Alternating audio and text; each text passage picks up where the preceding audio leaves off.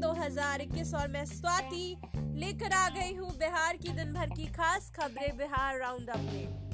तो चलिए शुरू करते हैं बिहार इवनिंग न्यूज़ बुलेटिन खबरों के सिलसिले को।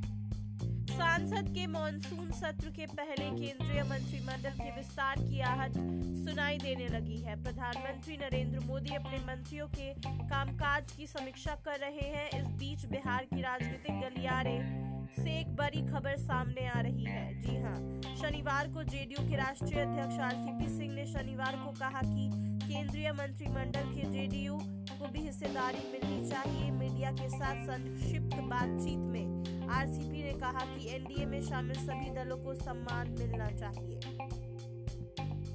मांझी के बाद सहनी ने बढ़ाई एनडीए की टेंशन। लालू से बातचीत पर बोले, इस बात को पर्दे में ही रहने दीजिए। बिहार लोक सेवा आयोग की छियासठवीं मुख्य परीक्षा के लिए आवेदन तिथि बढ़ी।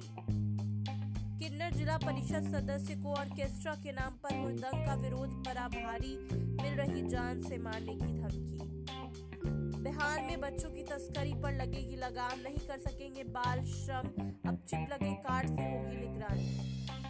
डब्ल्यूटीसी फाइनल में रोहित और बोल्ट के बीच मुकाबला देखना चाहते हैं सहवाग पंत को दिया सफलता का मंत्र